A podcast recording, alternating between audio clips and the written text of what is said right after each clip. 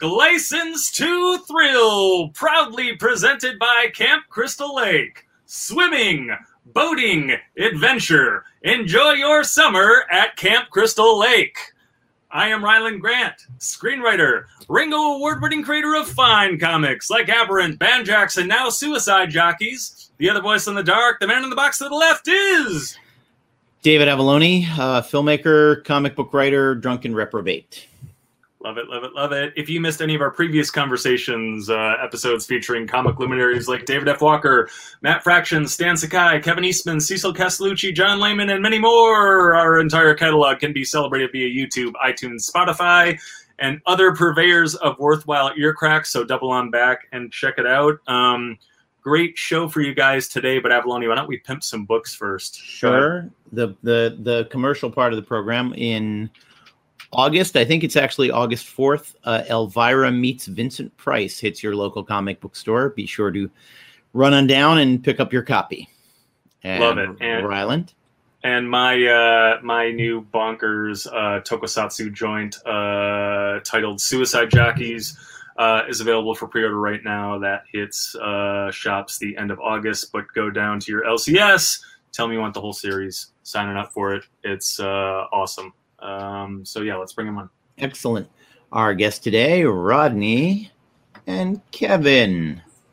Yo. Ro- Rodney Barnes, tell the tell the kids at home a little bit about yourself. I am Rodney Barnes. I am primarily a television and film writer, but I also write comic books as well. Very nice. And Kevin? Yeah, I, am a I'm a co-founder and publisher of Happy Tank Comics. We are an imprint of Behemoth Comics, and I'm a, as well the ed editor of licensing titles uh, at Behemoth. And uh, I also write comics, Freaks Know, and uh, other thing to come. nice. Uh, so you know, we all uh, were today. We were going to talk about licensed comics, and you know, one of the biggest things I've worked on the last few years is Elvira Comics. And when I when it was first proposed that I write them, I honestly didn't uh, know what the hell I was going to do with it, and I was a little, little, little at sea about what tone to take and how to go about it. And my artist pal uh, Dave Acosta sent me covers of like 1950s and 1960s Jerry Lewis comic books and Bob Hope comic books. And among other things, I mention that in this context because licensed comics have been part of the industry from the beginning. They have been a thing that has, like Star Wars, saved Marvel in the late 70s, early 80s, uh, and then came back and did it again in the 21st century. Uh, so it's a big part of how we do things. And um, so I wanted to start off by asking Kevin, how did you get involved in doing these kind of comics, and uh, what was your interest in it, attraction to it, etc.? Um, it started with one book, which is this one right here that Behemoth published. Uh, that was my first graphic novel that I did release, and uh, you know, it's the type of relationship with Behemoth that I knew and they knew at the first phone call in five seconds that we were like a match in heaven. You know, we, we were really on the same page of all to market books and all are just the taste of what we love. Mm-hmm. And uh, when they did grab the book, what I said is just like, hey guys, I'm actually working my own publishing company. So what if uh, we make it as an imprint? And, and that's all we did build for uh, the Happy Tank books. And for everything that license is just fun. You know, at some point, I think that as creative peoples, we are all fans, first of all, of, of stuff. And and for me, why I'm doing license is just like making some child dreams at some point of working on shit that I love, you know. And I, I, I think that's the, the and, and of course that make money because that's anything that is created is to make money at some point. Uh, so as a publisher and a creator as well, it's always to balance that thing, you know what is commercial enough that we can make uh, revenue with it, but at the same time make something that will connect uh, and we will have fun to to have with. Because I, I, I think that any project that doesn't have passion into it, we know it with with the first page. So it's really important that doesn't get into too much into the money side, and we have uh, the passion with it. You know. Sure, sure. And Rodney, you you're up for an Eisner this year for Killadelphia. I am. Is yes. that right? That's very yeah. exciting, and that's a completely awesome completely original book. Yep. And yet, with that, you really want to do a Blacula book. Uh, yeah, I do. Uh, I love Blacula since I was nine years old, and it scared the hell out of me. I'd never Sure. seen black people with fangs before. Um, Sure. it kind of it, it kind of made me happy because I'd Uh-huh. only seen white guys with fangs before. So, sure. um, The great Yeah, William Marshall, the king of cartoons, as he is go. known by many people. there you go. Um, so being able to license that and uh, take a crack at uh, you know his legacy has been fantastic, and also the stuff with Dynamite. You know, the same thing. I guess we're cousins with Army of Darkness and Yes. James Bond. Mm. Yep. Um, and I've just finished another Star Wars book, so I guess that counts in there too. And I'm doing another Star Wars book. So Now, a Star Wars book for Marvel or a Star Wars book. Yeah, Wars for Marvel. book? Oh, great. yeah, for Awesome. Marvel. Um, right, you did the Lando book. Is that I right? did the Lando book. I'm doing. Um, that was a fun one- book. I like that. Thank you. I'm doing Yeah. one of the War of the Bounty Hunters one shots, and then um, another series that they probably would get angry if I mentioned. Sure. So The Yeah. very I, I I wonder if something that I created is coming back into the canon because it keeps floating around the outside of it. My very first writing job ever was some short stories for the Star Wars role playing game, okay, which in 1989 was the only Star Wars new material that was out there. wow, And the first thing I did was call was a, a story that got turned into something called Battle of the Bounty Hunters okay, and, and about Boba Fett and IG88. I thought IG88 is smart when he fails to get the bounty on Han Solo in Bespin. What he does is he waits for Boba Fett in the orbit of Tatooine when he's coming to see Jabba with the Han Solo coffee table, and he jumps him, and they have a dogfight in outer space, and he loses because he's not Boba Fett. Uh, but that was uh, that's literally the first thing I ever got paid to write. my uh, one shot is IG88. There you go. We There are you go. we are we are similar we are, themes. Yes, we are we are we are brothers in the franchise. There franchise. you go. Yeah, There you go. and- and- you know, and and and I, I mean, I was sitting here thinking on this, uh, um, you know, thinking on this topic, and and particularly thinking about your situation, Rodney, because you know, here you are. Um, I mean, you you you- create this, you know, incredible original series that is like a flagship at Image now, and um, and you know, it's it's it's up for Eisner's now.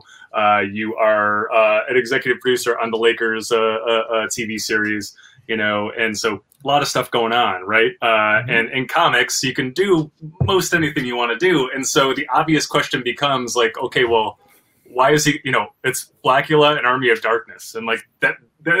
that's an amazing choice to make, and I love every second of it. And I've been exploring it, and and you and I are sort of cousins, uh, you know, karmic cousins uh, uh, in, this case also, um, because you know, I mean, a lot of people have, uh, you know, my, my, my last two books, my uh, uh, two books ago, one a Ringo, my last one was up for four Ringos. Uh, that starts to happen, and then people start coming in and saying, Mhm. "Hey, in your wildest dreams, what do you want to do?" And everybody expects you to insert the name of Marvel hero here, insert the name of of of you know of DC hero here, and everybody expects at the very least to be like, oh well, Moon Knight would be pretty cool, and blah blah blah blah blah.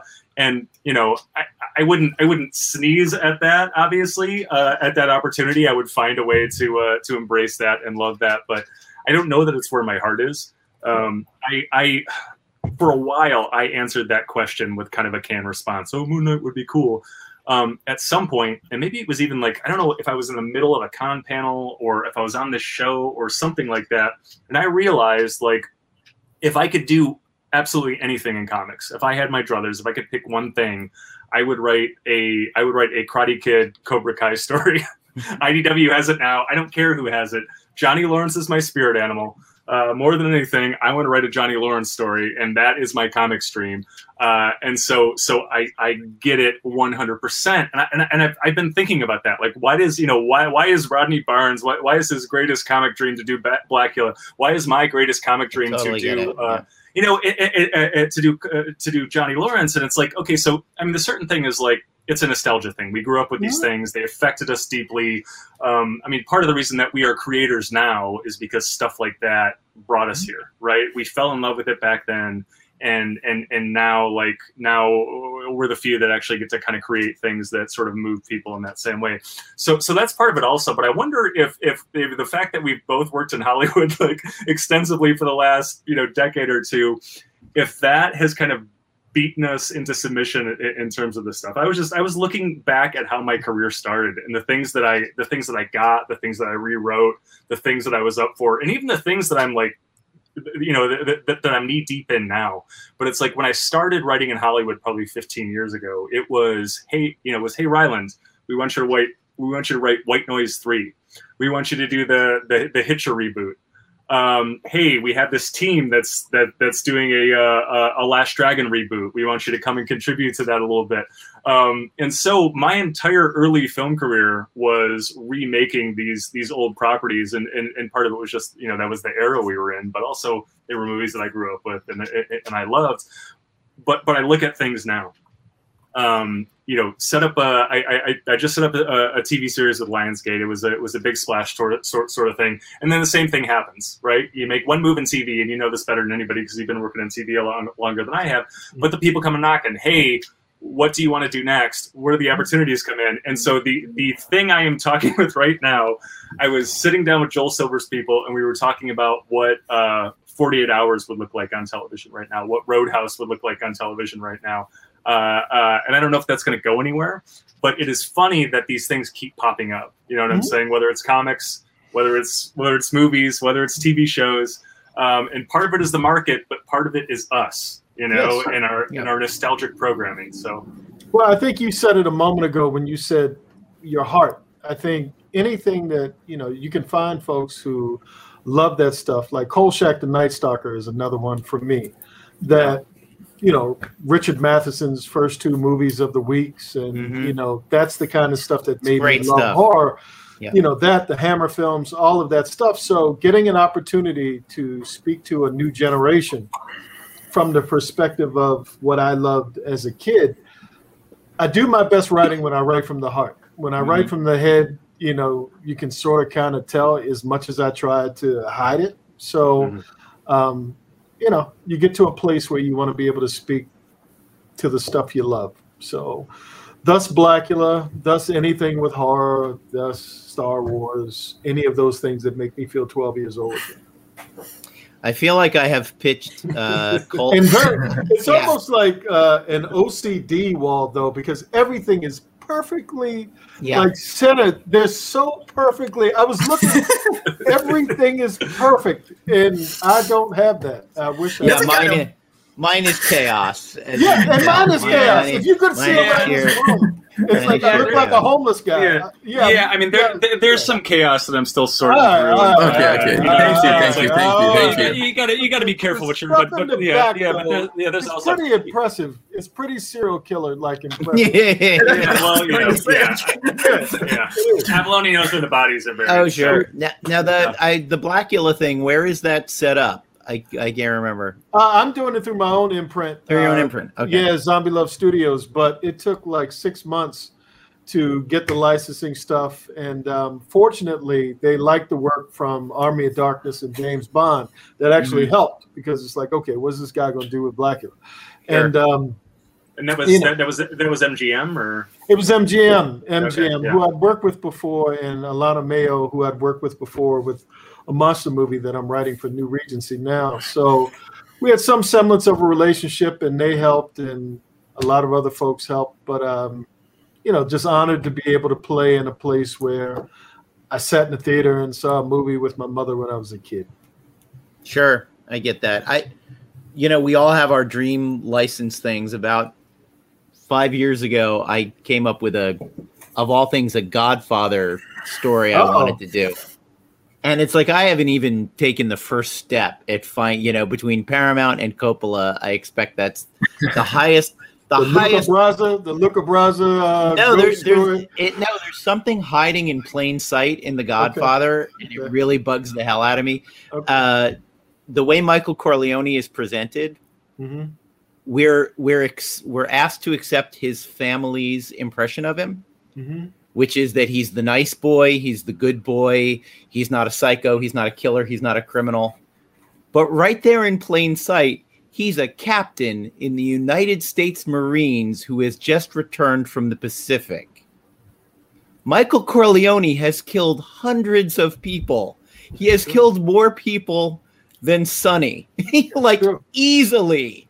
Yes. And the to me, the hidden thing in the movie is his family doesn't know that about him. They're still thinking he's December 6th, 1941, Michael Corleone. So the thing I want to do starts with him being dropped off at Parris Island by Luca Brasi, by uh, not Brasi, by uh, Clemenza, saying, "Mike, your father could get you out of this. You don't have to do it. You don't have to go to the Pacific." And so it would be from basic training to Iwo Jima, the war stuff, and it would be like. So it's why Michael is actually this simmering ball of PTSD and rage when we meet him at the wedding, but it's hit we it's under the surface. You don't see it. And it's That's- basically everything thought- that the arc that you think you see in The Godfather is him becoming this guy, but literally three weeks ago he was machine gunning people on an island in, on an island in the Pacific, and we're asked to believe that this guy can't shoot a cop in the head in a restaurant. You know, it's like that's a walk in the park for Michael. We just don't. The movie lies to you a little bit about him so that that seems like a bigger moment, but I can't get over that uniform with the fruit salad and the bars. You know, like because Yeah. also he's entering the he's entering the Marines as a as a buck private. He's not going to officer candidate school or anything. So literally battlefield commissions all the way up to captain in 4 years. You don't do that by not killing No, a lot no, of it's, it's brilliant. It, So, it would be anyway. It would be the Kurtz Chronicles for me with Oh, Kurtz sure. Apocalypse and him in the cave Sure. before you know Sheen got to him. But I actually used uh, the first comic I ever wrote was called uh, Legendary Vampirella at Dynamite, and that was like a League of Extraordinary Gentlemen thing with some of Dynamite's licensed care with Vampirella and you know Red Sonja and all that. And as a villain, they, they originally offered me like the whole spectrum of their characters, and then at the last minute they said, "Oh, you can't have Ming the Merciless, you can't have this guy, you can't have this guy, you can't have this guy," and I was really stuck and I noticed that Heart of Darkness had just gone into public domain. wow, So the villain of Legendary uh, Vampirella is Kurtz from Okay. the novel, okay, uh, who has who re- the version that survives what happens to him returns to the big city, a billionaire from the trade routes he routes he opened in the jungle. And I basically because Orson Welles was obsessed with that story as well. I conflate Kurtz with Citizen Kane and he's this rich he's this rich guy who's got K's on everything and runs for governor and all that. And it was huge fun to play with the Citizen Kane tropes, even the, without actually having permission to play with them by using the sort of a public domain Citizen Kane. very But nice. uh, anyway, Kevin, are there any licenses you're interested in that you don't have? Like, what's your dream license? Um, I will really love to do uh, Heat uh comics. So the Michael Mann movie uh, with Al Pacino. Heat. and Oh, yeah. Sure, yeah, wow. I, I Yeah, love yeah. that film. I'm really obsessed Yeah. with that movie. I can Me watch too, it like man. 20 times a year. Incredible. Yeah, yeah. It's a top five for me. I had like a, I had oh man, that movie is crazy. Like it, it, there is like few movie that I call perfect, and that that one is it's one of the. I think that the Heat uh, the the scene when they eats the bank outside with all the gunshot is probably the best gunfight ever made on screen. It's, it's just crazy. And in the comics, what I would like to do is actually the character of Val Kilmer. Uh, he is the only one to actually get out uh, of That's the mess of the movie. And what I will wa- want to do is actually that the character of Val Kilmer get out of the city or just well hit the road, and, and you need to you go grab a coffee at the coffee shop that they had uh, Al Pacino and De Niro had a conversation. But at the same time, the the character uh, Al Pacino goes to that coffee shop because he just killed a man, and just like the distress, he take the same table. And the both characters we meet, and we go into a chase with those two characters. Uh, and it's take just place after a movie like that, and kind of had a, cha- a chapter between those two mans. I love that everybody does this. That you can't help it. That you insert yourself into the universe of the movie, and you come up with the what's next. What do I want to have? next? Yeah. Have it next. Yeah. I or, actually or, or, or, or what happened between here and there. Like my Yeah. version of that is a Soprano story. It's what happened to the Russian. sure. You know? Everybody Yeah. wants to see that story. That is Yeah. that, is an, that is an absolute uh, that is an absolute thing everyone wants to see. I had a I literally had a dream once, and it was the opening of a sequel to Once Upon a Time in the West. Mm. It was it was it was uh, Charles Bronson is chopping wood outside a log cabin in the woods, and two drifters come out of the smoke and shoot him to pieces, and it's Peter and Jane Fonda. avenging the death of Henry Fonda from the end of uh, from the end of Once Upon a Time in the West. And I woke up and I was Awesome. like, "What the hell was that?" but would you know cool. this this stuff gets under your skin. Uh, what Rodney? If I can ask, what uh, what's the shape of the Blacula project? Is it an ongoing? Is it going to be a graphic novel? what do you have I've planned got- for it? I've got one. Uh, I'm going to do three books. They're going to be full trades, each Mhm. one. It'll be a fully realized story because I don't have floppy money to just do every month. So it'll be the full story, but hmm like a trilogy. Great, Awesome. Great. Roughly how many pages per trade? Have you thought about that yet? Hundred and ten. Great. And are, are, are you, you're going directly to comic shops? Yeah, and well, and also uh, regular Amazon, all of that stuff too. But Scott Hampton uh, is doing the art. He's painting the book. So, uh, Whoa. so Nice. yeah. That's good.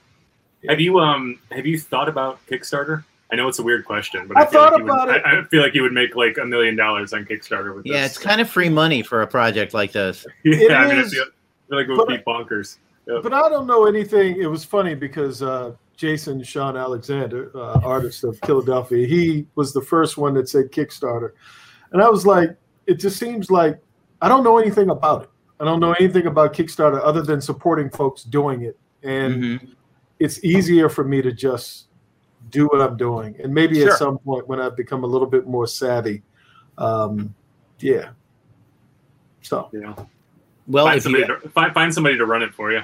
yeah, yeah, exactly. let me have it. Here, here's the thing, and, and, and I, it's weird. I, I feel like I spend a lot of time on this show trying to convince other creators to do Kickstarter, Mm-hmm. but I was, uh, I was like you, I was, uh, I was worried about kind of wading into these waters, and and a lot of people tend to kind of write it off as like, okay, well, it's it's about money, it's you know whatever.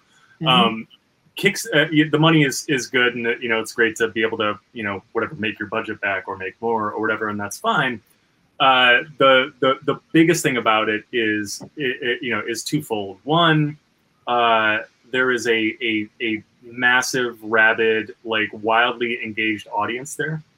Um, There are people that buy their books exclusively in the comic shops, and then there are people that buy their books exclusively on Kickstarter, basically. And there is crossover, uh, of course, but not nearly as much as you think. And so, um, so what I found after doing about three of these in a year is that you know there is this other audience that like most of us are not serving. And so if you're if you don't if you if you aren't if you don't have like toes in both waters then Right. you're kind of kind of doing your book you're kind of doing yourself a disservice. But also like it becomes this big kind of promotional uh, tool. So so i mean you have your own label you're looking to make a splash with this release on your own.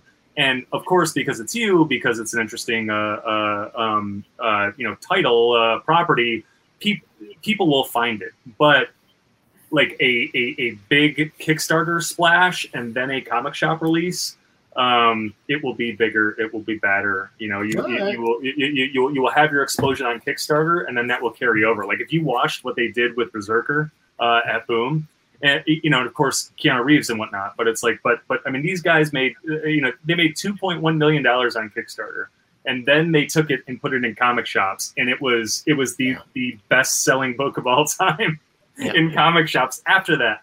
Um, because it ended up being just such a, a happening, and and Dynamite did a similar thing with Avallone's last uh, El- Elvira, uh, and of course, you know, the numbers weren't as as insane because there was no. Uh, I mean, El- Elvira is massive, obviously, but not Keanu Reeves massive, uh, uh, uh, perhaps, but um, uh, some people might argue with me on that. But um, Yeah. but it, it ends up being this kind of promotional, uh, uh, you know, nuclear bomb that goes off, and it's um, there are people that will run it for you, man. Just, You're just, just look convincing at me.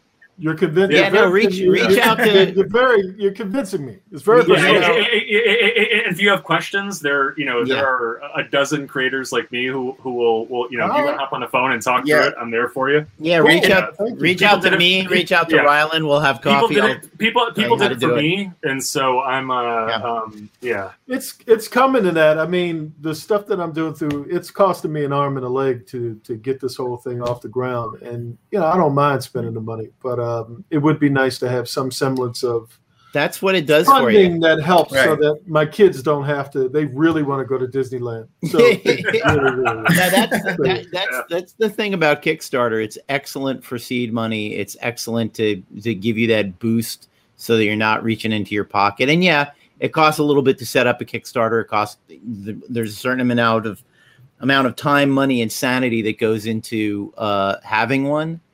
But uh, man, Blacula, that's slam dunk. And Yeah. Blacula, Blacula with you, that's a slam dunk. And just to give you like Thank for a 40 page Elvira comic, we I think we raised 170k. Uh, the budget was significantly lower than that. Right. I can, I can, I can say that the two I did with uh, Kevin Eastman for a no-name book that no one had ever heard of, we raised 106k on one, 124k on the Wow. other. So like the fan base, and as again, there, you know, in my case, it was it was people who loved and knew Kevin, and people who love and know me, whatever, you know, that tiny, the the mouse versus the elephant, that is Kevin. Uh, with you, you've got Blacula, which people don't have to know who you are to love Blacula this is true. and to be and to be interested in it. That's always you know, and people have made money. You don't have to be Keanu Reeves. You just have to have a product that people Yeah. want. And what Rylend was talking about is there are people once you and the great thing about a Keanu Reeves type project is the big hill to climb, and we've talked about this before, is that you need customers to have backed a Kickstarter, set up the account, you know, like doing it the first time is a pain in the ass Mhm. millions of people did it the first time for the Keanu Reeves thing, True. which creates an audience that then has a login to Kickstarter and has a credit card connected to Kickstarter and all that. Those people get emails saying, "Hey, check this out, check this out, check this out," and you know, you get into a place where you know, I have a lot of friends that do these Kickstarter campaigns. I am constantly getting emails recommending to me my own friends' projects back to me because they go, "Oh, you like this kind of thing." You know, I guarantee if you started a, a Kickstarter for Blacula, I would get an email saying, "Hey, did you know Rodney Barnes has a Kickstarter going for Blacula? That's pretty cool." So Well, uh, again, not to push it too hard, two and but three, you know, there will be a couple of other books. So, you know, books two and three, I may consider. yeah, you guys are very persuasive. Totally. It's a And no. Go ahead. Kev. personally, yeah, cool. Uh, personally, like what I hate the most in the world is actually shipping shit. And uh, so when I do my campaigns, uh, I work with fulfillment company. So I just set up the campaign, do my marketing and shit, and uh, when it's done, it's done. Someone taking care of the shipping on my stuff because if I was the man doing the shipping, probably my reware will be due for 2028. You know, so so I have someone taking care of the I because I I- think that you probably did that with your first campaign as well, guys, shipping your stuff. And when you get like hundreds or, or thousand of backers, man, it can take so many Yeah. time. You you will transform your apartment, your house into a warehouse for a couple of weeks and just go insane. And uh, you will say, "Well, I started to write books." To write, not to be Amazon. So Oh, sure. and that's why I work with fulfillment company. And since I love Kickstarter again, I had like a moment I was like, oh fuck it, nah, just do direct market and diamonds and Simons and Schuster's. I never touched Kickstarter again, and I did it again with um a fulfillment company. And now I'm like, oh, Kickstarter is cool. I love it. Yeah. So you know, that's what's, you, you know, you when we did our first Kickstarter, me and Kevin, I think we put we set aside ten grand in the budget just for like stuff we don't want to have to deal with. you Right. know, like the actual. And he, Kevin has some infrastructure. He has some people that work for him. They've been working for years and years and years. We basically like we didn't want them to have to deal with this at their salaried positions. We're like, this is the bonus money they get for doing the Kickstarter stuff for us. Uh, and again, that fell very neatly within the the budget we had already set up. Uh, so you know, again, it's it's not the it's certainly not the only way to go, but for for a project as buzzy as Blacula, I would I I definitely consider it uh, for sure. Cool. But uh, but yeah, no, it, it like I said, I think every creator, everyone who does this kind of stuff for a living, you got those things where you're like, man, you know, every every time I go back and watch an old episode of UFO, I'm like, why does nobody have this license for me? Why is there not a company? Why didn't IDW grab UFO? Didn't they have Space 1999 for a minute, but they didn't have UFO? It's crazy.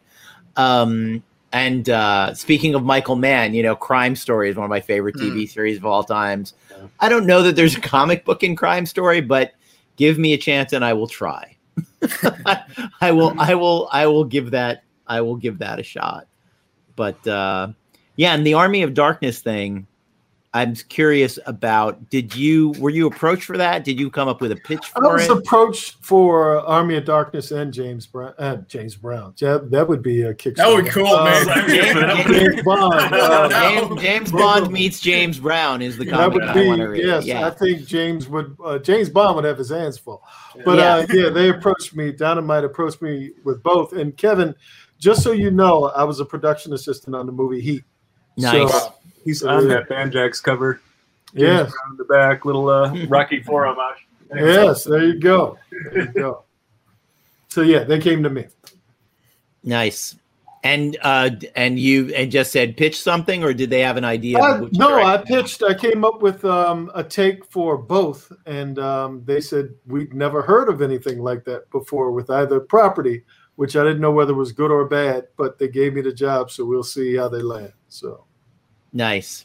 Yeah, I've been lucky with like that with Dynamite. When they've come to me with things, they they they rarely have parameters. They're just Yeah. like Bettie Page. What do you what do you what do you want to do with her? I'm like, okay, that's a that's a thought. Um, but it's yeah, it's frightening. But it, that kind of freedom uh, in Well- any kind of professional work is so rare. The thing that Rylend uh, was talking about with coming from television, uh, for me, television and film, where I have really strict boundaries that I have to operate within.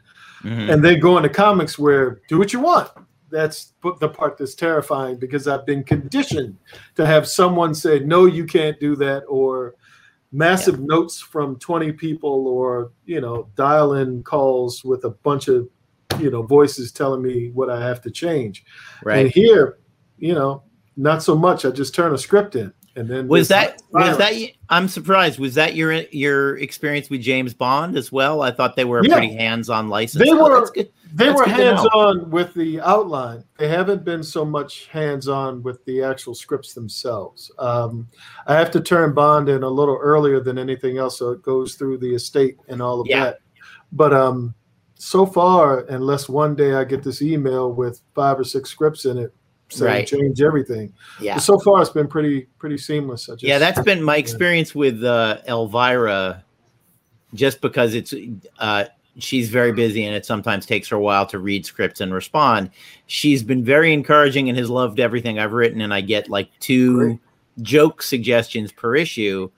But because I usually, because of the production schedules of comic books and the rush, I tend to not finely hone my dialogue on a first pass because the guy can start drawing. If the dialogue's going to change, it doesn't matter that much. With Elvira, it has to be a final draft because the jokes have got to work. Like Mhm. it's, the jokes have got to be great. If the jokes aren't great, I'm in trouble. And then we got to do do four more rounds of approvals. It's like I got to get it approved the first time. So like it changed my way of. I at Dynamite I've been a little lazy about dialogue in the past. I'm like, oh, I'll rewrite all of this once Acosta draws it uh like as long as long as the physical action is the same i can finally tune this dialogue later but with elvira it's like nope joke's gotta fucking hum that Yeah, first time I- she reads it or i'm in trouble I sent an email to Dynamite to my editor, and I was like, "Do you like this stuff? Like, is it good? Because you haven't said anything." i always He's I like, always "No, say I that- love it. I'm okay. I, always say that to i always say Ry- Rybandt is like don draper yes, you know it's like it's i asked him once i was like you've never actually told me you like the script and he's like i hire you for something every six months right And I'm like, yes. He's like, well, then I guess the scripts are good, aren't Yeah. they? I'm like, Yeah. well, okay. I'm not. I don't need. You know, I'm not 5 I'm you don't have to. late. I have Yeah. to say he gets on me about being late Yes. because I am, you know, and Yeah. it's like a coach. It's like, come on, Barnes, you know, you can get Yeah. more rebounds, set, you know, hustle. Yeah. I get Yeah. that type of email, but I don't get anything about content. And Yeah, that's I the get part that's deadline. The, the first time I wrote a script for Dynamite, the very first time, and again, like you, I'm used to the heavy, ugly notes world of Yes. movies and television. First time I handed in a script, I waited a week and I heard heard nothing. Mhm. And I called up another a colleague who was writing for Dynamite, and I was like, "Oh, I guess Rybandt hated the script." And he's like, "Dude, someone's halfway done drawing it already. Are you kidding?" Yeah. I was like, "But they haven't said anything." He's like, "They haven't said anything because you're done." I was like, "Oh, okay. I guess I'll start working on the second." No news script is good news. Yeah, Yeah, I'm three no, scripts in. I'm three scripts in, and like crickets Yeah, Just, on know. Bond or on Army of Darkness. on both, on Oh. both, and absolutely nothing. Yeah, no, I kind like I said, it would be nice to get a pat on the head, but I do Uh, another book for Oni Press, uh, uh huh.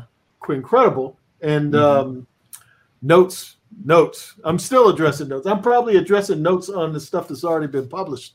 I think I'm still addressing. and uh, I, so, yeah, that's the thing you know someone once asked me in confidence what dynamite pays me and i said they pay me a third of what dark horse would pay me but i only write it that one time instead of the four times that dark horse would have that's me an write. excellent point. That's an excellent point. you know like i'm actually making more money than most marvel writers Yeah, on a per time you know on an hourly wage Yeah.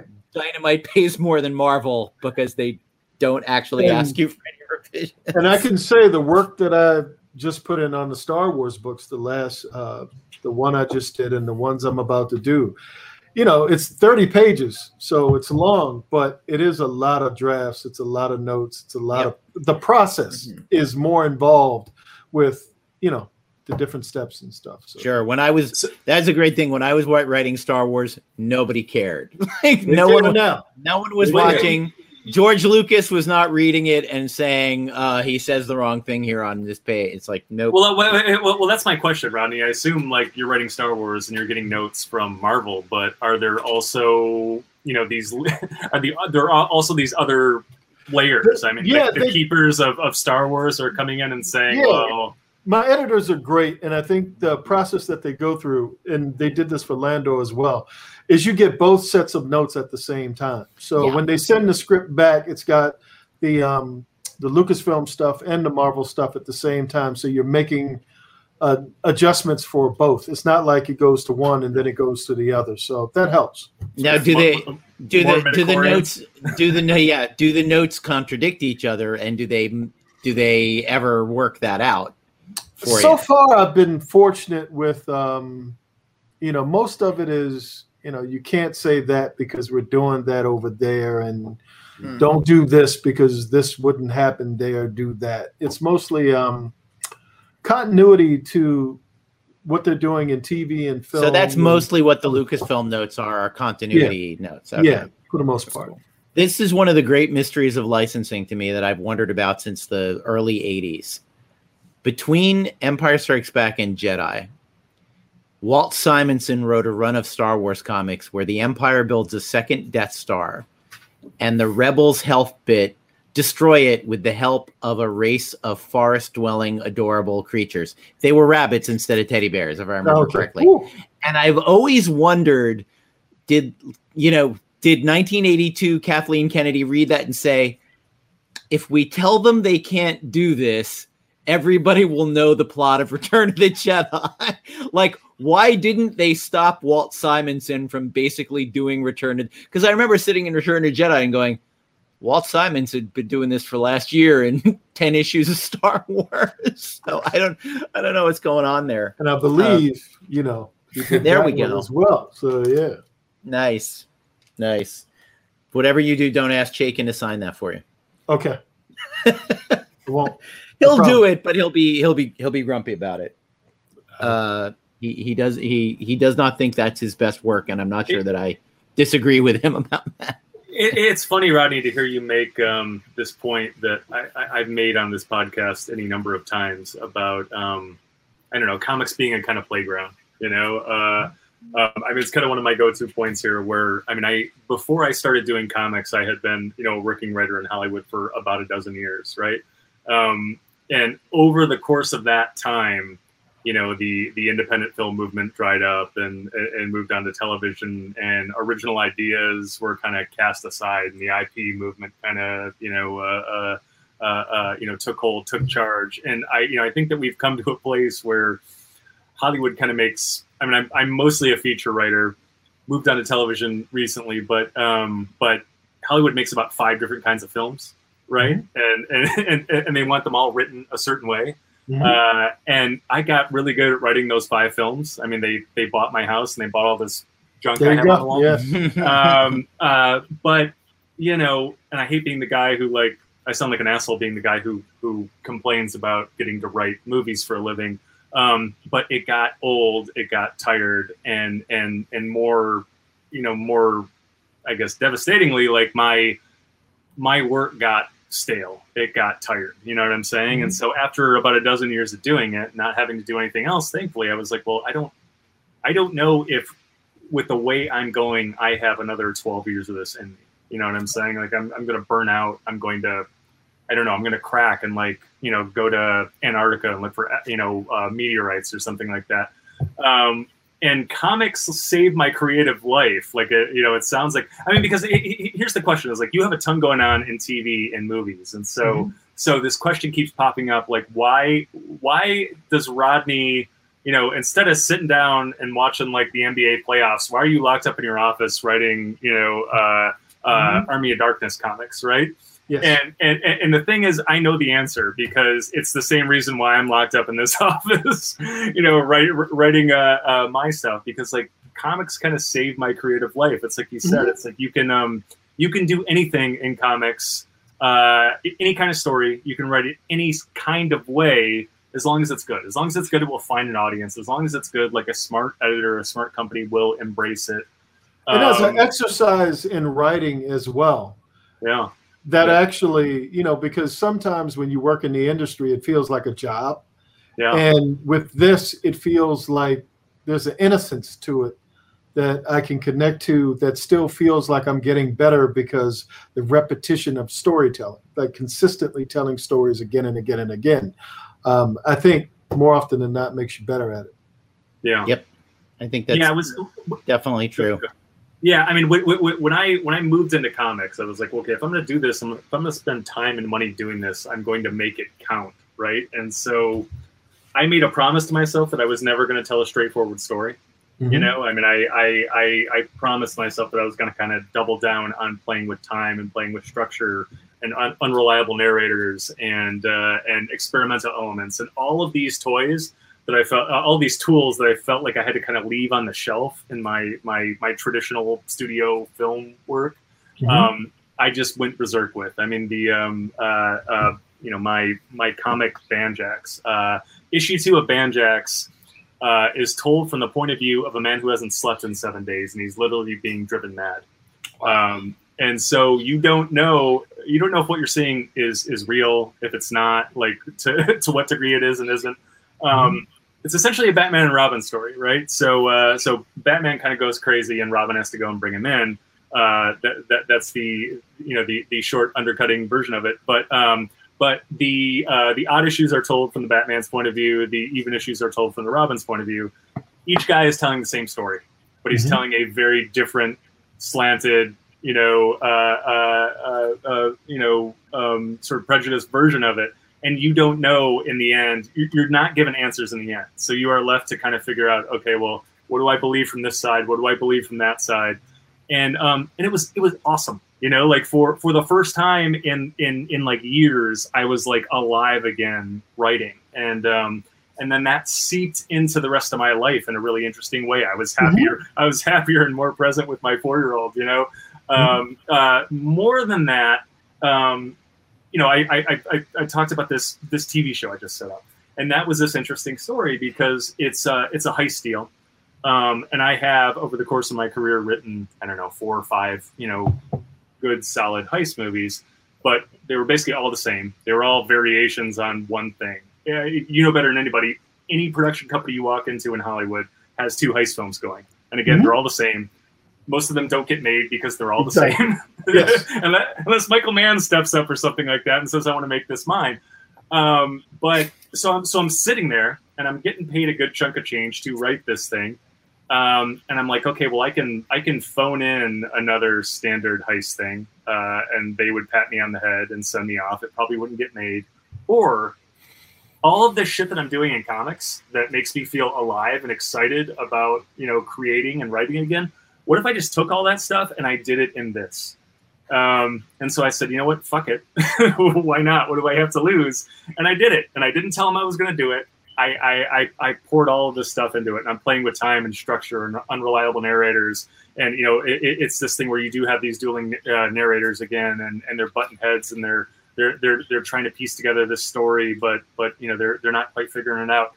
And it was it was bonkers in the best way, um, and it was it was new and it was different and it was interesting and it was challenging, and um, and I turned this thing in again without warning anybody. And um, and you know there's like a there's like a pres- prescribed time for this stuff, right? You hear back in this amount of time, and I didn't hear back, and I'm like, holy shit! I must have really I must have really ruffled feathers with this thing. What did I do? I'm crazy, and I had a sleepless night or two. Finally, we all we all get on a conference call, as happens. The the, the conference call you were talking about with way too many people on it. Uh, uh, you know, uh, everybody with an opinion, like everybody has an asshole, and I expect to just get reamed, and and and and, and it starts out kind of I don't know stilted, and they're like, we read it. There's way too long a pause, and they're like, we fucking love it. like, where, where Right. did you come up with this shit? You know, uh, and they're like, all this crazy shit that you're doing, like, go and do more of it, double down on it, and then and then eventually, it- this thing started out as a movie. Uh, the material proves to be too rich, and it gets built out into kind of this mini series, and and and there, and and and because it was so weird and crazy and different, we have actors coming on and all of this stuff, Mhm. and then suddenly it becomes this thing, and it was like it was like you know. Um, so again, like I go back to you know why is Rodney Barnes sitting in his office writing Army of Darkness? It's because like uh, you are connecting with some sort of like um, I don't know what is this like primal creative like energy, right? That like fuels everything else, right? hmm And it just feels um, like you said before. There's a place where, for me, the cynicism of working within the margins um, sort of goes away, and I can go to my heart. I can write from my heart, and that's sort of what Killadelphia is, and all the licensed stuff that we're talking about right now. It speaks to an ability to go beyond what you know some of the other work I've done has allowed me to do. Mm-hmm. Yeah. Yeah, I, I- I have to imagine too. I mean, it's like you're you're you're, you're working on you know a, a Lakers TV show now, and and, and, and you probably can't talk too much about that. Uh, however, about and, and, and it's interesting that it is a licensed property essentially, so there are Mhm. parallels here. However, um, that stuff happened. You know what I'm saying? Like like like like that. Well, we're, that in a play- big, we're going through a thing right now where that's a real discussion about how close we have to stick to what really happened. interesting. Um, it's becoming, I won't say it's problematic, but there is a thing about how we tell the stories. How we tell the stories. You know, do we Yeah. have to stick to reality, reality, like a documentary? Or where does the creative license begin and end? Mm-hmm. interesting. I'm, I- I'm very intrigued. Yeah. It's, Now- it's nice to be intrigued on the fringes. To have to, rather than dealing with it every day, it's not fun. there there is that. Kevin, in the in the the license stuff that you're doing, what's your relationship like with the licensors? Have they given you a free reign? Have they let Uh, you do what you want to do? It's always different. So, for example, we deal, uh, we do books with Ubisoft, and Ubisoft, it's a big corporate, you know. So, so for example, I, I'm, and I'm writing a book right now uh, for one of the Ubisoft property as as dealing with some ed- editing for other uh, Ubisoft properties, and uh, a Ubisoft call is that maybe like 10% on the dev team. So one that was on the design the other that was a writer for the games. After we got uh, the game producer and we got the publishers and friends that are the ubisoft guys that jump in. So we are it's com it's it's kind of a it's getting to the situation like you said uh, of a lot of people in a room and we, we talk about something and uh, it's a chaos Right. but it's super cool. It's a kind of it's an experience it's a super interesting uh, experience to work with you beyond that. And we we are working with a lot of film studios as well. And i think it's it's kind of when it's come to comics i feel that every company kind of have their different views of the comic medium. For a lot of companies just like a merchandise and they don't really take care just like oh okay here's the you you, you paid the advance for the property. Now uh, just like get the covers approved and the outline of the book and that's fine. Because anyway it's comics. There is like 20% of the of the people that really read the comic. So it's fine. Uh, do whatever you want with it. But when it's come to uh, i will say like triple a properties uh, it's it's where we get into those rooms with a lot of uh, a lot of people that are saying what they need to say, and sometimes it's kind of ridiculous, as you know. Like Right. uh, the, the the the boss of the uh, the, the the game studios or film production company would say, "Hey, my my um my, my little girl really loves cats. Can you put a cat in the comic?" Sure. Sure. Yeah. so we we have both relation. Like for example, we're working with Raven Banner that did like the Turbo Kid movie, uh, Psycho Goreman, and we're doing those type of IPs into comics right now. And those are super cool because they are indie filmmakers that that were behind an indie production company, and what they want is just like expand their brands, and they don't care. Like it's an, it's an opportunity for them. It's an opportunity for us. So when it's come to a win-win situation and you're not dealing with a company that see it as a well it's you know like mgm for example they don't care if we give them like a 10k more in their pocket you know it's nothing for them it's like Right. so so it's more dealing with an exchange of merchandise in some way Right.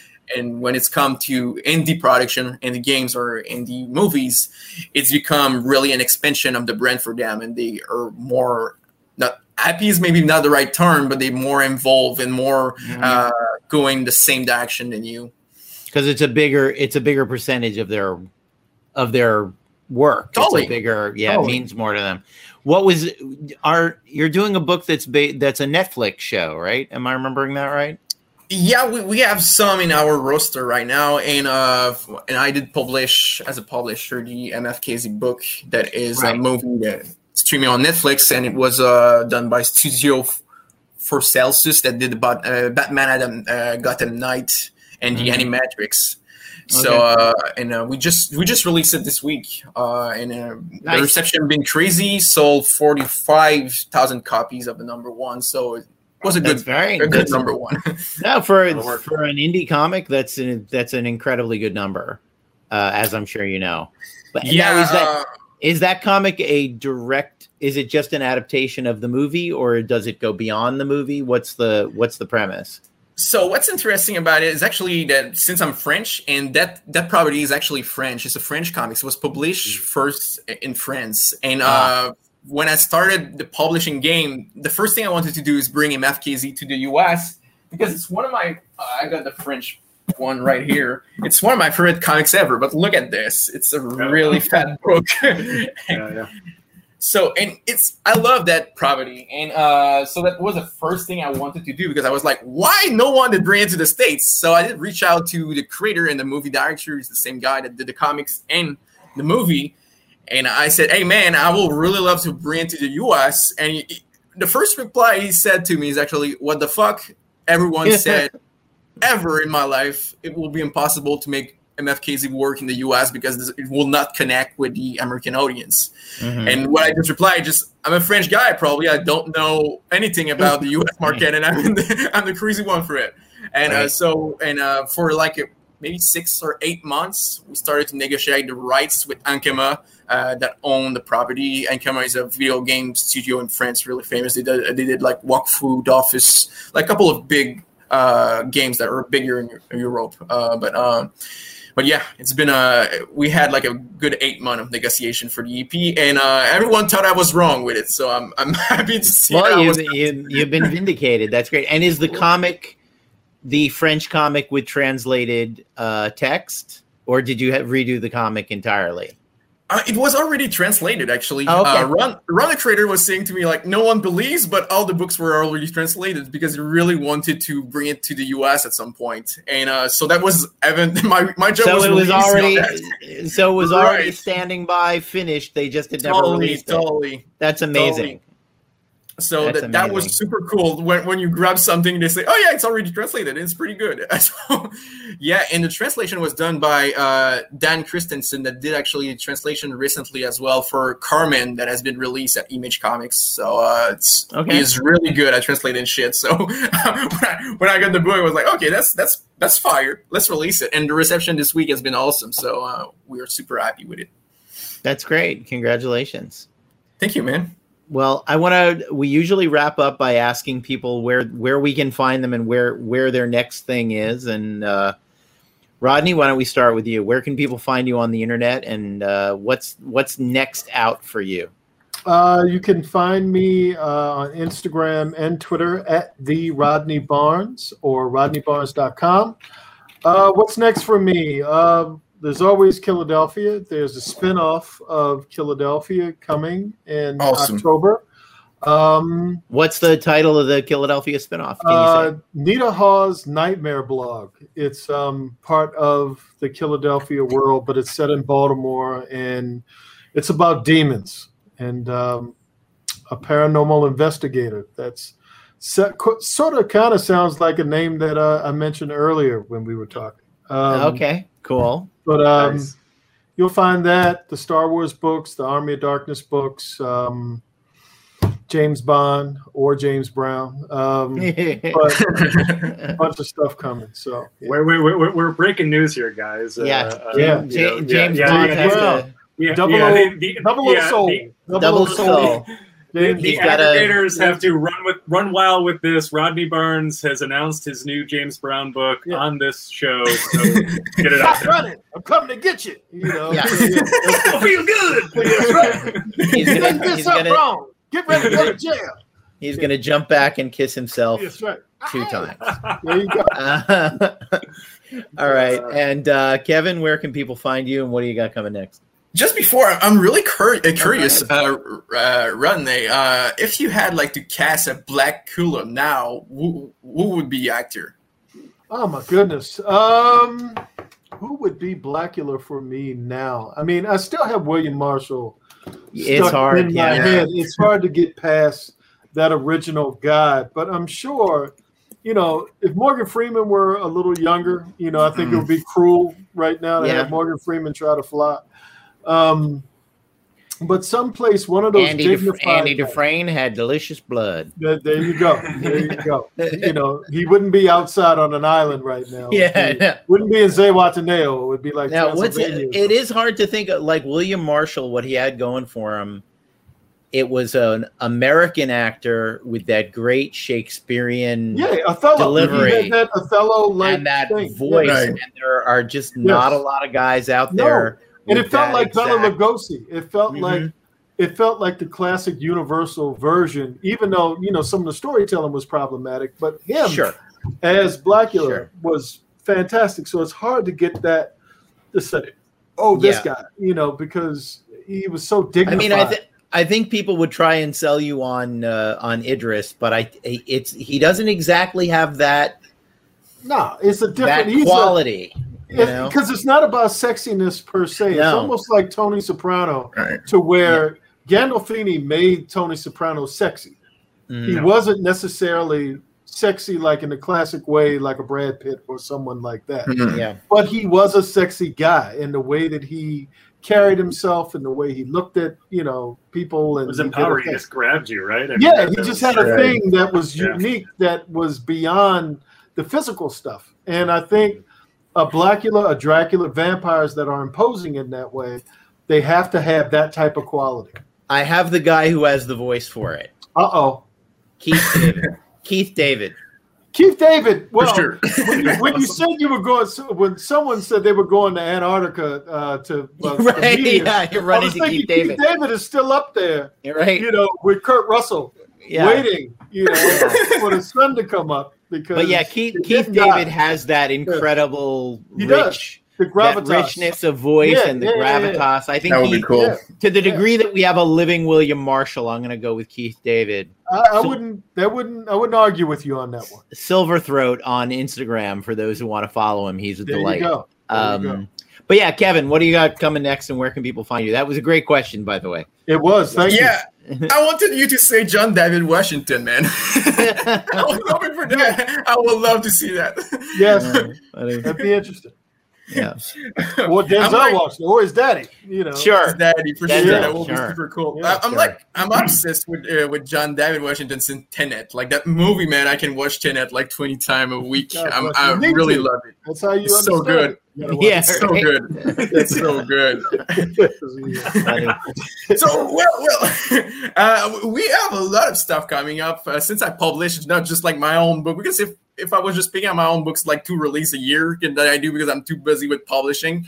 But yeah, we, we got MFKZ just dropped uh, my own series that is ongoing right now. Freak Snow. We follow up Scatolic Attic in a wasteland. It's like Mad Max uh, meet Fear and Loathing in Las Vegas, for example. And uh, that's pretty much the series I could describe it. And uh, speaking of licensed titles, uh, we have our next uh, license release that just dropped in previews now. Uh, Turbo Kid, uh, Turbo Kid adaptation.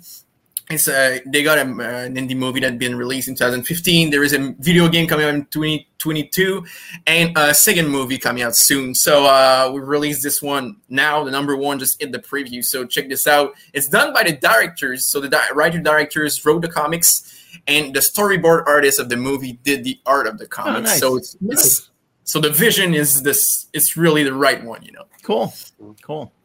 And Rylend, where can people find you, and what do you have next? Uh, I am at Rylend Grant on all forms of social media. Uh, if you're listening, that's R Y L E N D G R A N T. Uh, I spell it because it's not a real name. My parents kind of drunkenly arranged letters and saddled me with it, and now I have to spell it for you. um, my uh, uh, my the Ringo Award-winning uh, Aberrant and the uh, four-time Ringo nominated Banjax are available in fine comic shops everywhere, and via Amazon and Co- Comixology, and all of that nice stuff. Um, after uh, proselytizing a little bit uh, about it, my Kickstarter books, uh, my astral projection thriller, The Jump, and my Fargo-esque crime drama, uh, The Peacekeepers, uh, which um, uh, were my Kickstarter books. They are available now via Backer Kit. If you missed out on those, if you go to The Jump, one word, The Jump 2, the number 2, thejump2.backerkit.com, you can find all that stuff and signed copies of Aberrant and Banjax and Recon variants and all of that stuff.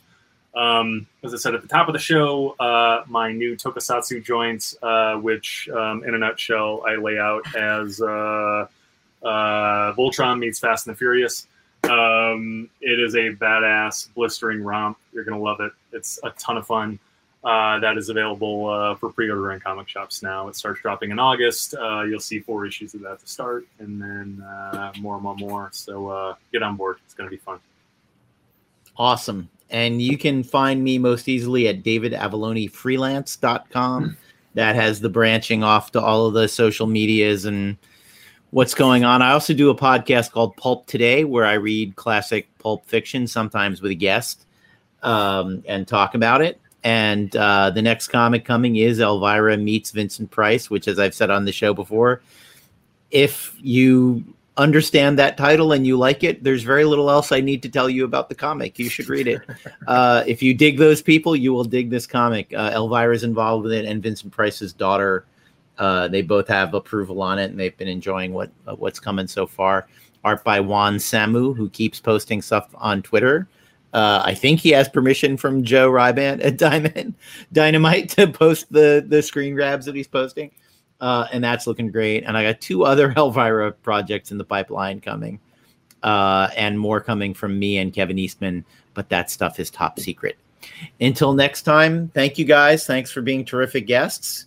Thanks And for having me. We'll, we'll see you on the next exciting episode. If you're watching us on YouTube, be sure to smash that like button. If you're listening to us on Apple Podcasts, Spotify, or other fine purveyors of ear crack, please leave us a five-star review. And wherever you're watching and or listening, subscribe, subscribe, subscribe. We'll see you back here next week for more Madcap hijinks on the Writer's Block.